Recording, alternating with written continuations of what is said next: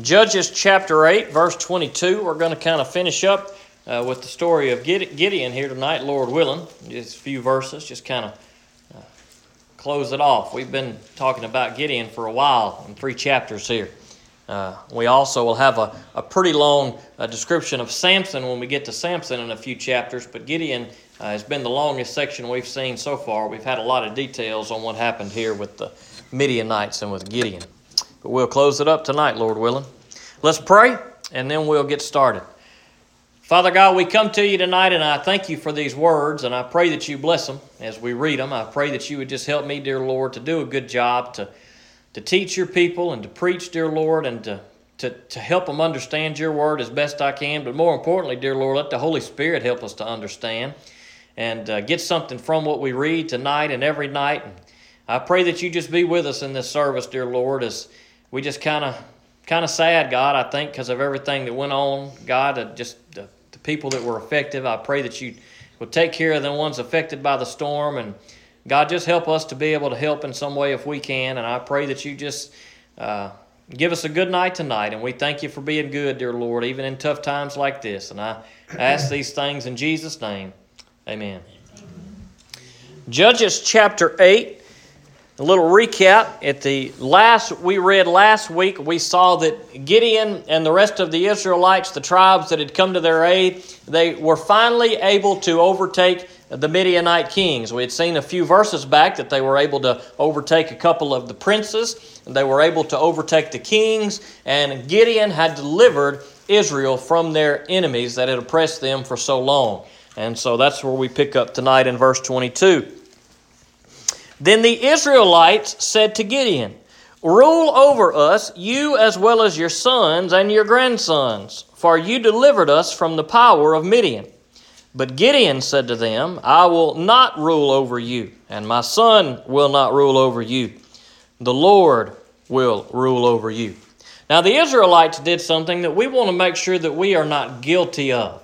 Now, there are people that we encounter in our lives that we may see God use in a mighty way that we may see God use to deliver people or to work miracles. It could be men, it could be women. And sometimes when we see God using certain people in a mighty way, we may be tempted to follow them maybe a little too closely. Now, there's nothing wrong with us wanting to follow and listen to and grow from uh, brothers or sisters in Christ that God may be working through. That's a good thing.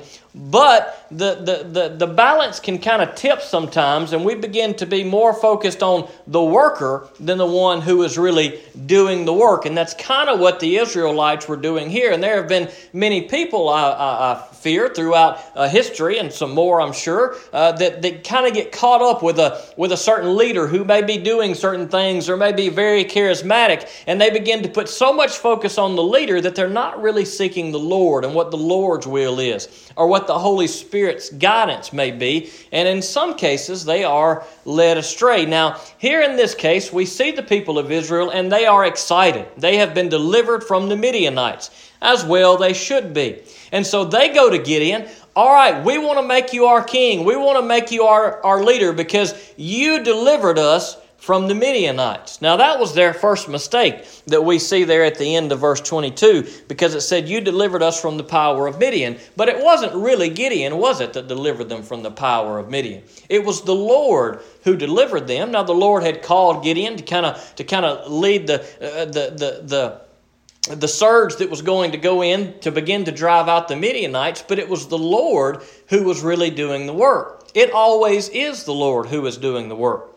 And all of the stories before this we've seen in the Old Testament, and everything we see after this in the Bible, as well in our life, when powerful things are done, when miracles take place, when God delivers people, it's always the Lord who is behind it. He is the one who is doing the work. Now, sometimes He does call us, sometimes He calls people to be part of things that he's doing, to lead the charge or to, or to do something, and he works through people. But it's always the Lord who should be praised when things are done and not the people. We don't boast in ourselves, we boast in the Lord. Uh, whether that's on a personal level, whether that's on a, a church wide level, if there's something that God does through us, It's not us, it's God. We are here, we're serving God. Sometimes He uses us, uh, maybe not quite as mightily as, as He used Gideon, but maybe so. Who's not to say that making 1,500 shoeboxes is a, is a lesser cause than Gideon delivering the Israelites? There are lots of causes and lots of things that God uses lots of brothers and sisters in Christ and lots of churches to do.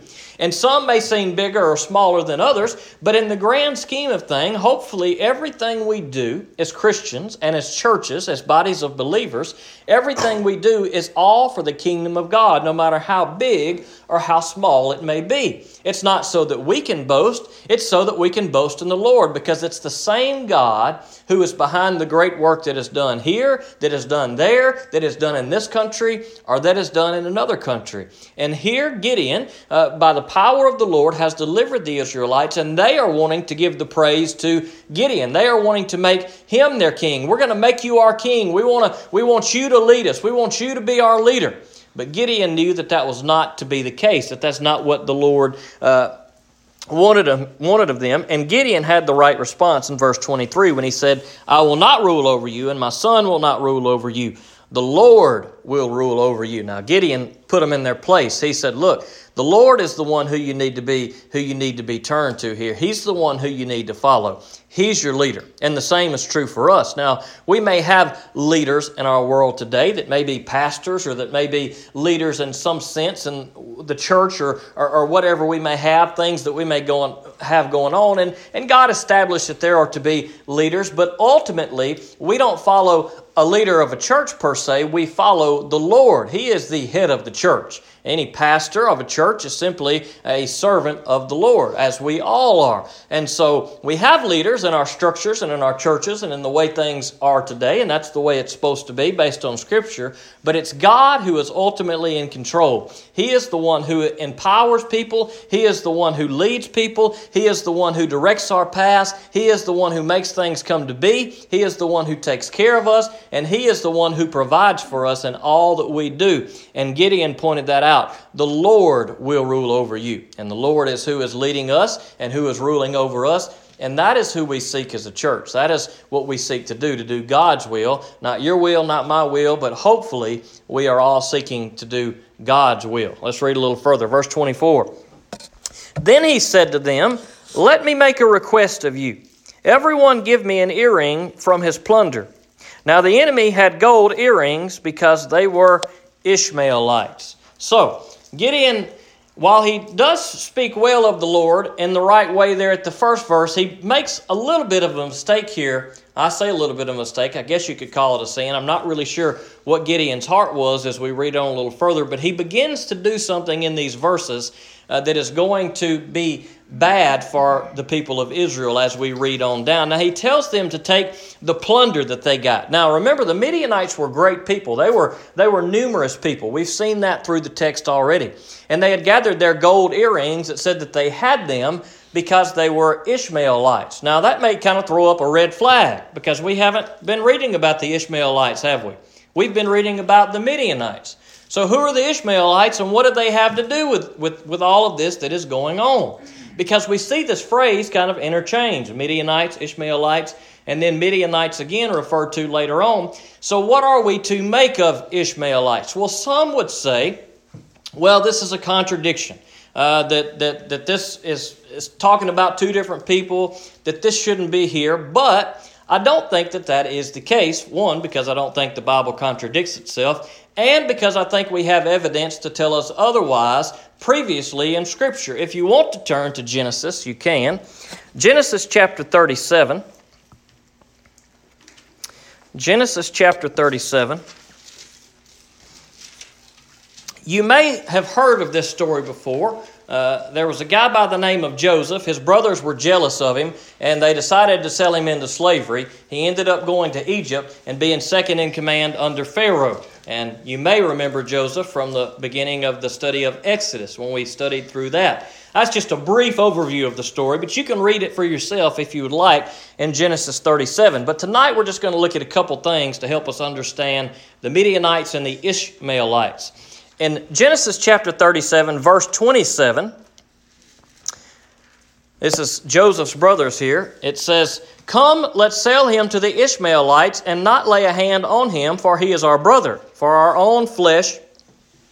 And they agreed.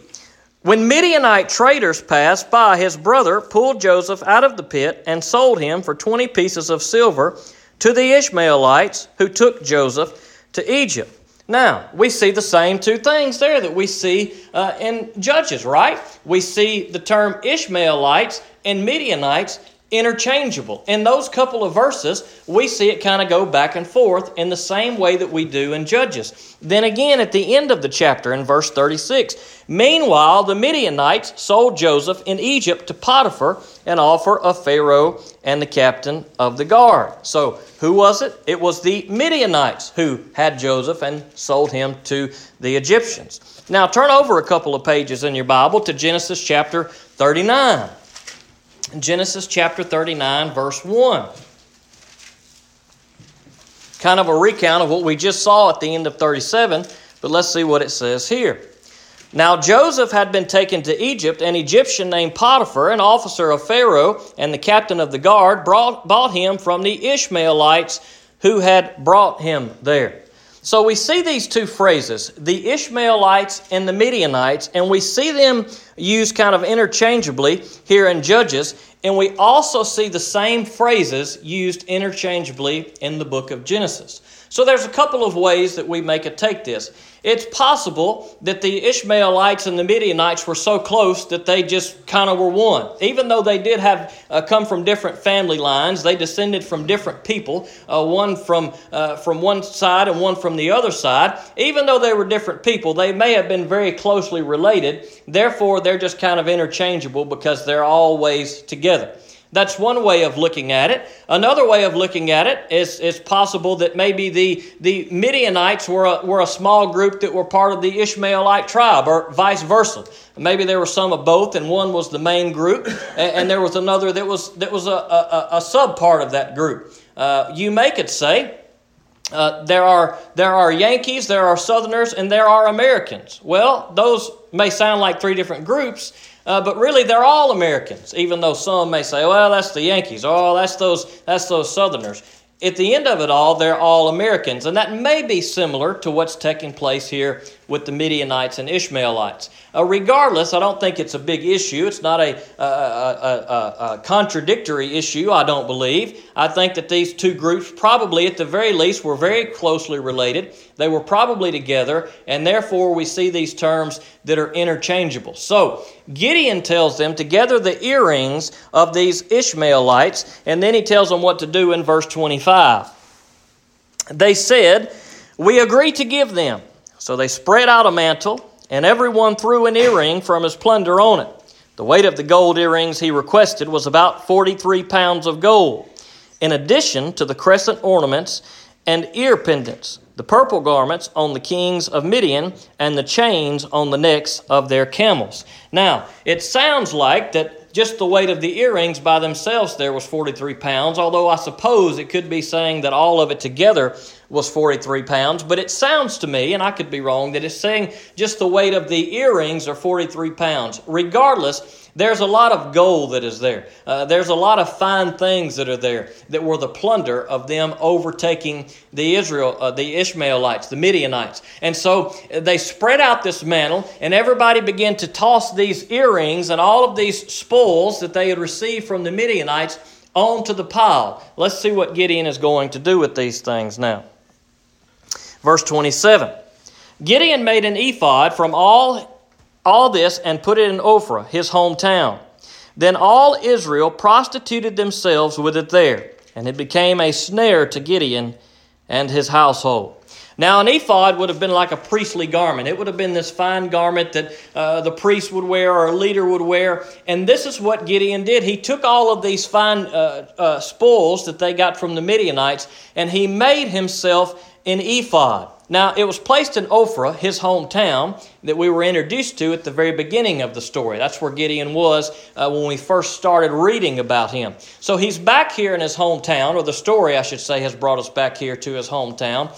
And he's made this ephod, and the people of Israel uh, begin to begin to worship, begin to idolize this ephod that he's made. Now, it doesn't tell us if Gideon is wearing this ephod. It doesn't tell us if he's just got it on display. Uh, uh we don't know if they're worshiping Gideon himself. I guess that's a possibility since they were pretty gung ho to anoint him as king, uh, perhaps they were still trying to worship him. Maybe he was wearing the ephod and he was allowing that to take place, although that doesn't seem too likely based on his response to him earlier but it is a possibility. Uh, it's a possibility that he made this fine ephod and he put it on display, and because it was something Gideon made, obviously the people thought a little too highly of Gideon, and they began, it says in the text, to uh, prostitute themselves with it there, and it became a snare to Gideon and his household. So the problem that the Israelites had throughout the book of Judges the, the battle just ended. It hasn't been much time, and they're already going back to their old ways. Now, they should, at this time, be praising the Lord. They should be saying, Thank you, God, for delivering us. God, thank you for sending Gideon as our deliverer. But God, thank you for doing the work, for taking us from our oppressive enemies. Thank you, God, for looking out for us. But instead, here they are uh, in some form of worship, uh, drawn to this ephod and paying way too much attention to it, something made by human hands, something that is not a God at all. Uh, we as human beings may have a tendency to do that, put too much emphasis on people, put too much emphasis on things, when our emphasis should be on the Lord. When our security, when our comfort, when our safety, when our deliverance, when our guidance, all of those things should come from the Lord. And it had come from the Lord in the story of the Israelites. And just this quickly, they are already wanting to turn to Gideon, and now they are turning to this ephod that Gideon had prepared. Uh, now, why Gideon did this, I don't know. Maybe he was a little proud. The text really doesn't tell us what his motivations were, but this was not a good thing that he did because it was leading the Israelites astray already just in this short period of time after they had been delivered from their enemy. And it became a snare, it said, to Gideon and his household. Verse 28. So Gideon was subdued before the Israelites. Excuse me. So Midian was subdued before the Israelites, and they were no longer a threat. The land was peaceful 40 years during the days of Gideon.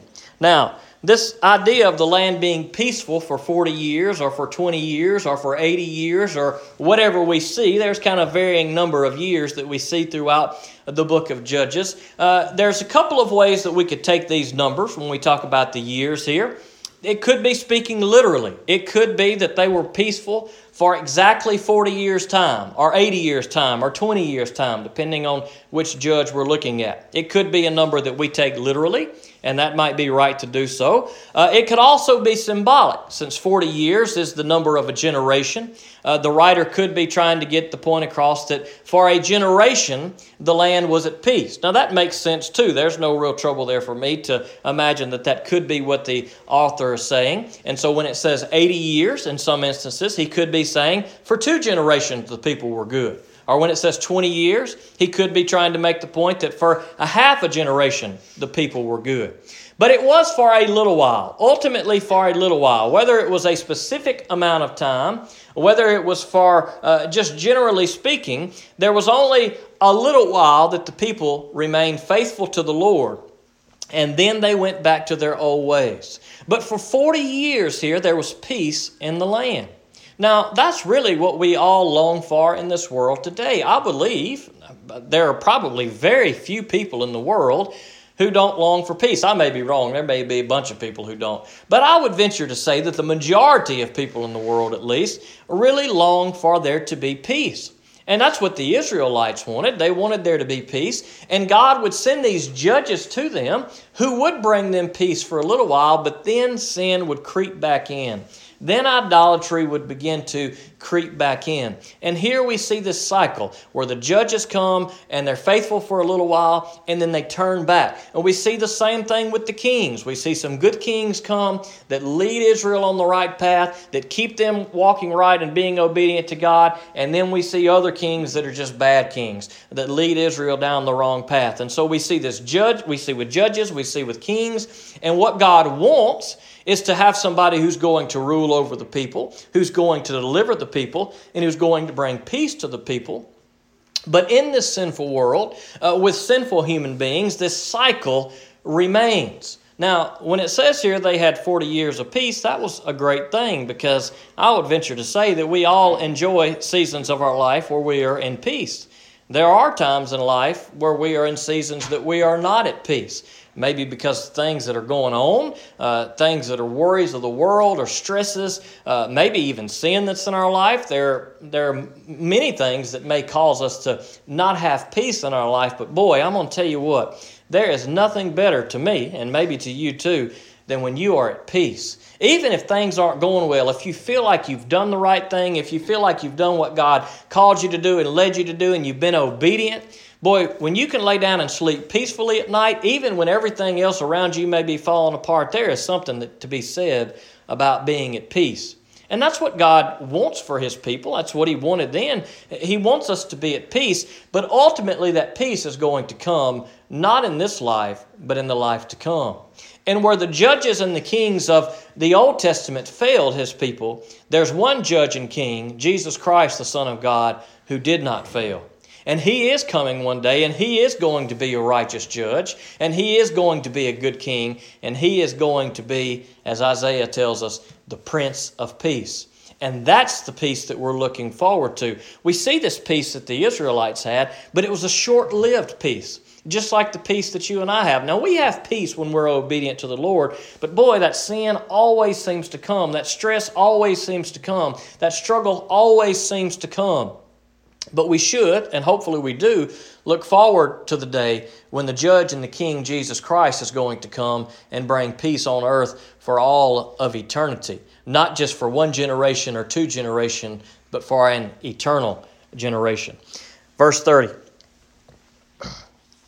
or excuse me, verse 29. Jerubbaal, that is Gideon, son of Joash, went back to live at his house. Gideon had 70 sons, his own offspring, since he had many wives. His concubines, who was in Shechem, also bore him a son, and he named him Abimelech. Then Gideon, son of Joash, died at a ripe old age and was buried in the tomb of his father Joash in Ophrah of the Abiezrites.